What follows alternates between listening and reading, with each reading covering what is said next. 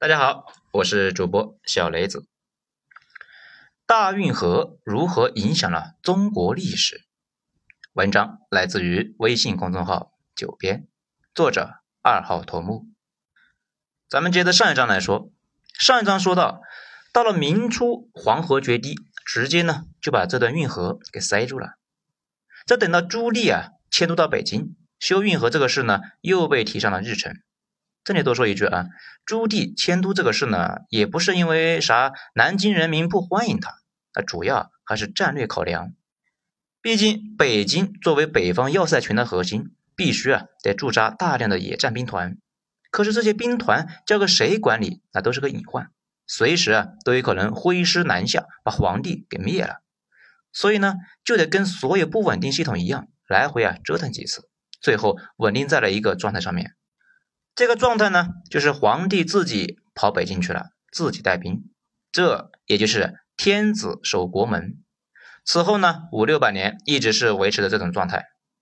至于大家发现北京动不动那就被围，也正常，它本来就是个要塞，就跟航母似的，修建起来就是为了打仗，偶尔被围几次啊，那更健康啊。朱棣上位之后，一方面呢，为了继续进攻北元，另一方面。庞大的中央政府搬迁到北京，都需要大量的资源，于是又开始大规模的搞劳工、修运河。这个时候呢，南方的经济已经是彻底腾飞了呀，北方就得需要南方的持续供能，这就跟炉子需要添柴加火一样，这个火啊才能够一直旺下去。对，咱们呢现在说的长江三角区，这并不是改革开放之后才出现的，早在唐朝后期那就出现了。在宋朝已经非常成型了，那个时候呢还没上海啥事啊，可以称为环太湖地区。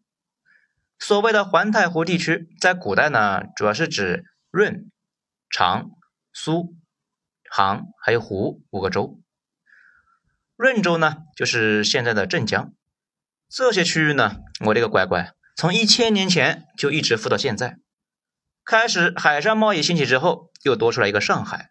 从历史层面来看，上海呢反而是个弟弟，出现的非常的晚，一直到大清在第一次鸦片战争之后啊被迫开埠，然后这个弟弟啊就迅速崛起。环太湖地区的水系那自身就很多，人们呢又不断的修各种的小型的运河，形成了庞大的水系，进一步降低了运输成本，把更多的人吸收在这个体系之内。大家还记得之前咱们还讲过一篇徽商吧？徽州的商人本来呢是在山里面待着，后来啊顺着这个水路去杭州做买卖，慢慢的也就越来越发达。早在隋炀帝那会儿，这个区域已经是非常的繁华了，所以隋炀帝这个运河是其中的一段，正好呢贯穿和打通了这个区域，使得环太湖区域与整个北方主流市场连为了一体。不仅如此啊，太湖地区成就了运河。运河也成就了太湖区，正是运河的修建，使得太湖地区的水上运输这个水平上升了一个档次。咱们现在熟知的那些城市啊，什么苏州、杭州、扬州，都成了商品集散地，迅速的繁华了起来。各个水域之间这个彻底的连通，导致运输成本急剧下降，这个地区的经济啊更加活跃。现在呢，这个区域的经济也顶得上一个发达国家。跟他们良好的运输环境，这是分不开的。唐朝后期，环太湖区的税收呢，这个物资是越来越重要。咱们呢，上面也说了，唐朝安史之乱之后，大唐基本上已经变成了一个藩镇割据。但是啊，有太湖地区的物资，唐王朝呢也凑合着过了一百来年。到了宋朝，第三次移民高潮，便给了太湖地区输入了五百万移民。这无论是劳动力还是生产能力，都保证了这里的成为天下粮仓的可能。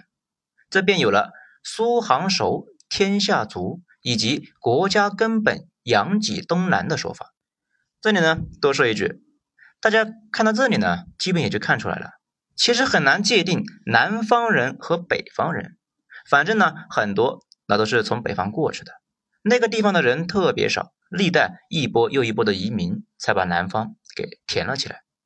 到了明代，这一地区的税收数额占当时全国总额的五分之一，以苏州为中心的太湖地区正式成为了整个中国的经济重心。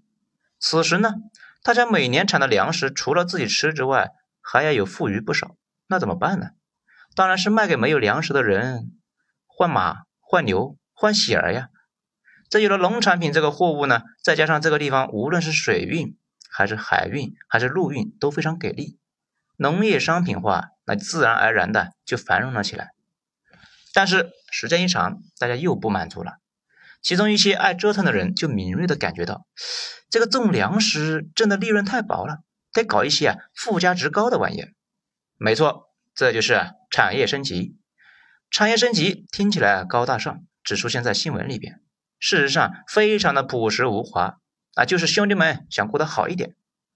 环太湖地区的居民开始大量的种植桑、棉、茶、烟。等经济作物，这特别是那个桑棉这个东西呢，不像水稻那么容易，搞成产业化的门槛很高，需要大量的资本投入，而且也不是几个人就能够搞定的，需要非常多的人。这里是不是听着有点像现在的搞基建呢？搞这些产业啊，第一解决了资本的去处，有钱人去搞实体经济，总比欺男霸女、开赌场、设妓院这更能够给社会带来稳定呢。第二是解决了过剩劳动力的问题，这也就是就业问题。这第三呢是经济作物的一个产业化，带来了更为丰厚的利润。光绪年间，嘉兴的确的桑树那多的数不清呢。环太湖地区的部分县区内，棉花地能够占到全部耕地的九成。经济作物的蓬勃发展，再次带来了产业升级，那就是往下再加工一步。我出粮食卖到外地挣两块钱，外地人呢酿成酒能卖出五块钱，那我为什么不自己在本地酿酒呢？而对于更为普通的劳动者王二狗，他有一天发现啊，自己呢只需要织布就能够养活自己，那就不再下地亲自耕种了。手工业与农业生产出现了剥离，自身成为了商品交易的一个环节，最终导致了地域性的行业分工出现。商品的交易那是需要场所的，这个场所呢，随着时间的推移会逐渐的固定下来，这就是市镇。世界上本没有市镇，交易的人多了，就有了市镇。市镇又进一步催生了商业活动，周围各地的商人们都去某个地方做买卖，这时间长了，那个地方的人就会显得比别的地方啊更会做买卖，这种虹吸效应非常强大。比如清朝时期。大量的晋商也是举家南下，去了苏杭那一带做买卖，于是呢，也就成为了南方人。所以说，现在的南方人成分非常的复杂，比如广东客家人，就是北方到南方的移民。更直观的是，海南作为东北四省之一，过几十年就很难说海南东北人到底是算南方人还是北方人了。所以呢，我们经常会说南方人会做买卖，本身不太准确，因为除了那两个三角，其他地方的人并没有很明显的优势，而且呢，经济也就那样。而那两个三角的人也并不是纯粹的南方人。讲到这里呢，就很明显了，环境和人是一个相互进化的关系。长三角那个地方天生就是个大集市，集市会培养商人。商人会让集市变得越来越大，并且呢，随着近代工业的兴起，环太湖地区的农业以及手工业遭到了前所未有的困难。首先，在19世纪末期，茶叶就受到了印度、斯里兰卡等国家的茶叶冲击，走向了衰落。其次，到20世纪二三十年代，土布和纺织业也是先后没落。再加上呢，太平天国战争爆发之后。苏杭就被打成了废墟，苏杭的商人和资本逃入上海。咱们前面说的那个徽商，那个时候呢就聊过，徽商的据点是杭州。太平天国之后啊，他们也跑上海去了，最终让长三角的龙头从运河城市苏州变为了上海。这到了晚清呢，商船的发展是一日千里，大海也不再像之前那么恐怖，而且捉摸不定。清朝政府呢就开始放弃成本巨大的运河，转而用海运从南方向北方运输物资。运河也就慢慢彻底失去了原有的作用。不过到了现代，新中国一直在搞运河，继续把各个水系啊连接在一起，并且拓宽河道，加大水深。二零二零年，在我国的国土上将会形成两纵一横两网十八线的水路布局，同时呢，还有二十八个主要的港口将分布在其中。那个一纵就是京杭运河，可见啊，这玩意啊到现在依旧是非常重要。不过呢，咱们说了这么多，并不是想单纯的聊这个运河本身，而是通过运河，大家体会一下千年之中南北经济的这种关系。而且呢，通过这一章，大家也就明白了，改革开放之后，珠三角和长三角都迅速做大，并不是偶然的，这本身就是一种过去千年趋势的继续。而北京呢，就带不动它周围的小伙伴，这也是一种趋势。毕竟以前也没有成功带动过呀。后续的趋势其实呢也比较清楚，甚至美国那样的国家，现在中部已经要搬空了。人口也在向两个海岸的移动。通过观察过去一百年的房价涨幅，也主要呢是两个海岸的大城市在涨，其他地区啊很多连通货膨胀那都跑不赢呢。好了，听完这些，相信大家呢后续面临相关选择的时候，又有了一个新的思考角度。好，本篇就全部讲完了，谢谢大家收听。有好的言论和评论，可以在评论区发表出来。